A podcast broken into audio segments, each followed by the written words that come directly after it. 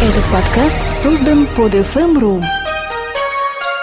Здравствуйте, у микрофона Николай Свистун. В новом выпуске подкаста «Кардиология». Планы, прогнозы и шаманство. Что будет с автомобильным рынком? Mitsubishi ASX. Автомобиль в догонку. Марк Вебер. Чужой в краю хищников. Конечно, итоги подводить еще рано, но уже сейчас понятно, автомобильный рынок России растет.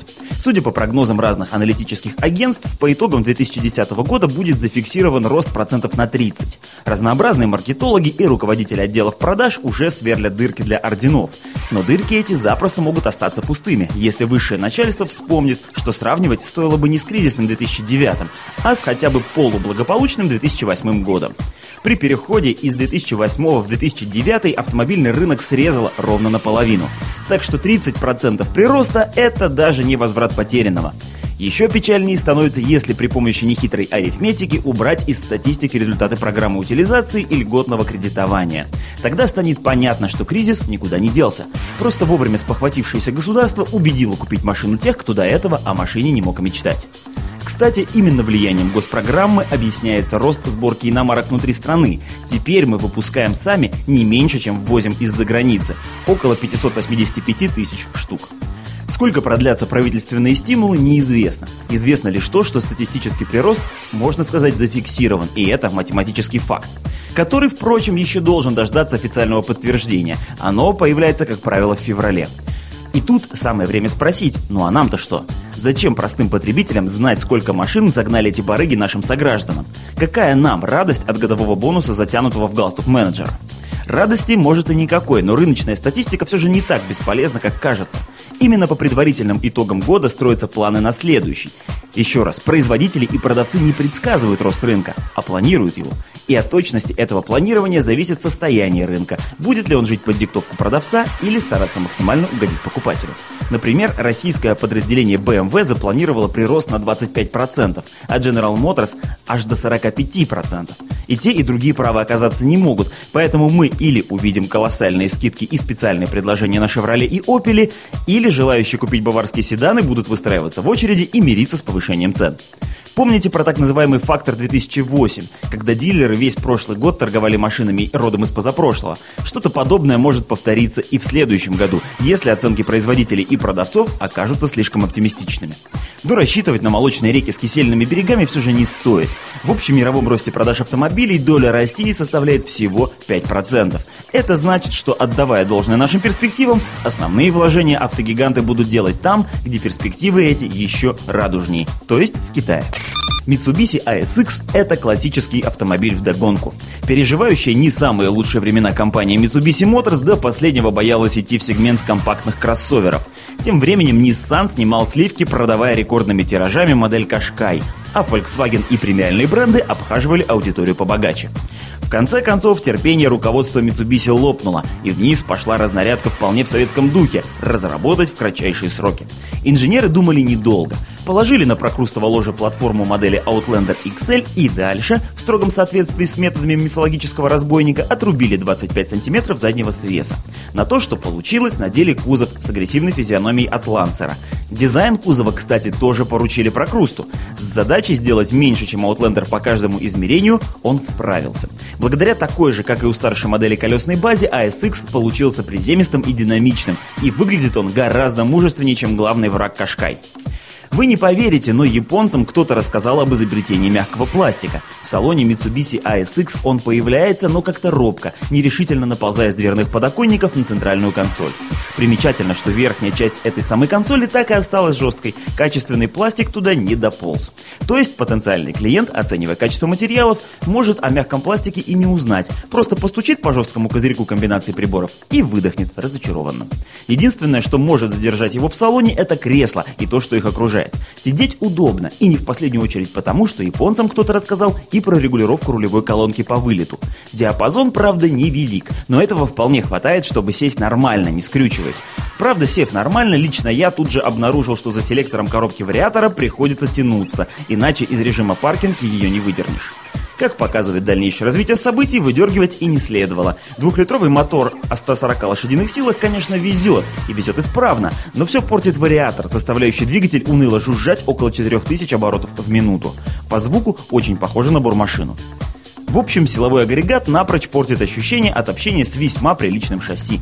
Для младшей модели тележку Outlander перенастроили, и ASX едет куда более вальяжно и округло, чем старший брат. Кренится он, конечно, тоже больше, но при этом не теряет собранности и заявленной в дизайне спортивности. Благодаря большой колесной базе за водителем ростом за 180 сантиметров без труда усядется такой же рослый пассажир. Но если вместо пассажиров захочется возить грузы, будет гораздо сложнее. Заднее сиденье, конечно, складывается без труда, но поперек увеличившегося багажного отсека перетягивается ненужная лямка ремня безопасности, предназначенного для среднего пассажира. Непонятно, почему катушку нельзя было спрятать по немецкому образцу. Приходится убирать надоедливую лямку в сторону, и наверняка большинство владельцев предпочтет не возвращать ее на место. С багажником тоже не все в порядке. У предназначенных для России автомобилей выше погрузочная высота. На это пришлось пойти ради полноразмерной запаски, так что тут претензий нет. Но при попытке достать что-нибудь из недр багажника, лично я неизбежно бодал головой подвешенную на веревочках полку. Очень удачно сконструировано, нечего сказать. Ну что ж, и напоследок о цене. Полноприводный ASX с двухлитровым мотором и вариатором обойдется минимум в миллион тридцать девять тысяч рублей. И нет ничего удивительного, что в большинстве дилерских центров продавцы сразу предлагают купить Outlander XL за те же деньги. Правильный совет. Но еще правильнее будет пойти и купить Tiguan. Австралиец Марк Аллан Уэбер для современной Формулы-1 явление такое же нетипичное, как кенгуру для среднего Поволжья. И дело не в том, что ему уже 34, а он ни одного раза не чемпион мира, что по нынешним временам диктатуры молодости совершенно неприлично. Марк по рождению совсем другого мира, настолько другого, что даже непонятно, как этот долговязый парень, поклонник горного велосипединга вообще, оказался за рулем одной из лучших машин Формулы-1. Марк родился в семье торговца мотоциклами, а в детстве подавал мячи во время игр местной регбийной команды. Этих двух факторов уже достаточно, чтобы никогда не стать гонщиком Формулы-1. Добавим к этому, что страна-континент Австралия – родина совершенно чуждых остальному миру гонок. Вы, наверное, никогда не видели соревнований тамошнего чемпионата V8 Supercars. Не поленитесь, найдите в сети, и вам станет многое понятно. Вся Австралия разбита на два враждующих лагеря. Поклонников General Motors, который представлен в этой стране брендом Holden, и Ford, который делает для Австралии модели уникальные, как большой барьерный риф. Гонки V8 Supercars – это не просто борьба Форда с Холденом, это битва насмерть, по сравнению с которой разборки между красно-белыми и красно-синими – милые игры в песочнице. Вот вам пример. В Австралии автоспортивным болельщикам официально запрещено выпивать более 24 банок крепкого пива в день. То есть доза в 12 литров пива, от которой любой поклонник шнура превратится в вомбата или утконоса, для австралийцев даже не разминка. Вот в такой обстановочке Марк Вебер, обнаружив способности к картингу, решает пилотировать формулы. Занятие на зеленом континенте совершенно непрестижное даже во времена легендарного Джека Брэбома, а уж после него тем более.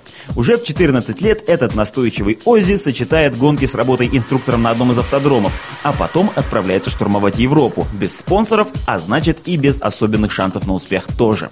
Стоит ли говорить, как себя чувствовал Марк, когда в дебютной гонке Формулы-1 на домашнем Гран-при Австралии, который открывал чемпионат мира 2002 года, он на чахлой Минарде смог привести два очка за пятое место. Австралия вспомнила, что у нее есть достойные сыны и в выхолощенных еврогонках. Потом была первая за почти три десятка лет победа австралийцев в Гран-при и, наконец, более чем внятные претензии на титул. Но Марк не был бы настоящим Оззи, если бы сам не испортился в последний момент. И я говорю не о дурацком развороте во время грязно-дождевого Гран-при Кореи, когда Уэбер, если не похоронил, то сильно уменьшил свои шансы на титул.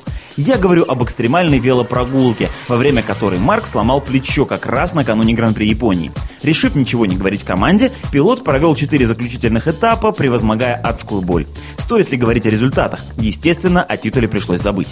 И это накануне непредсказуемого следующего сезона, в котором в очередной раз сменятся регламенты шины, а значит никто не сможет гарантировать такую же блестящую форму команды Red Bull.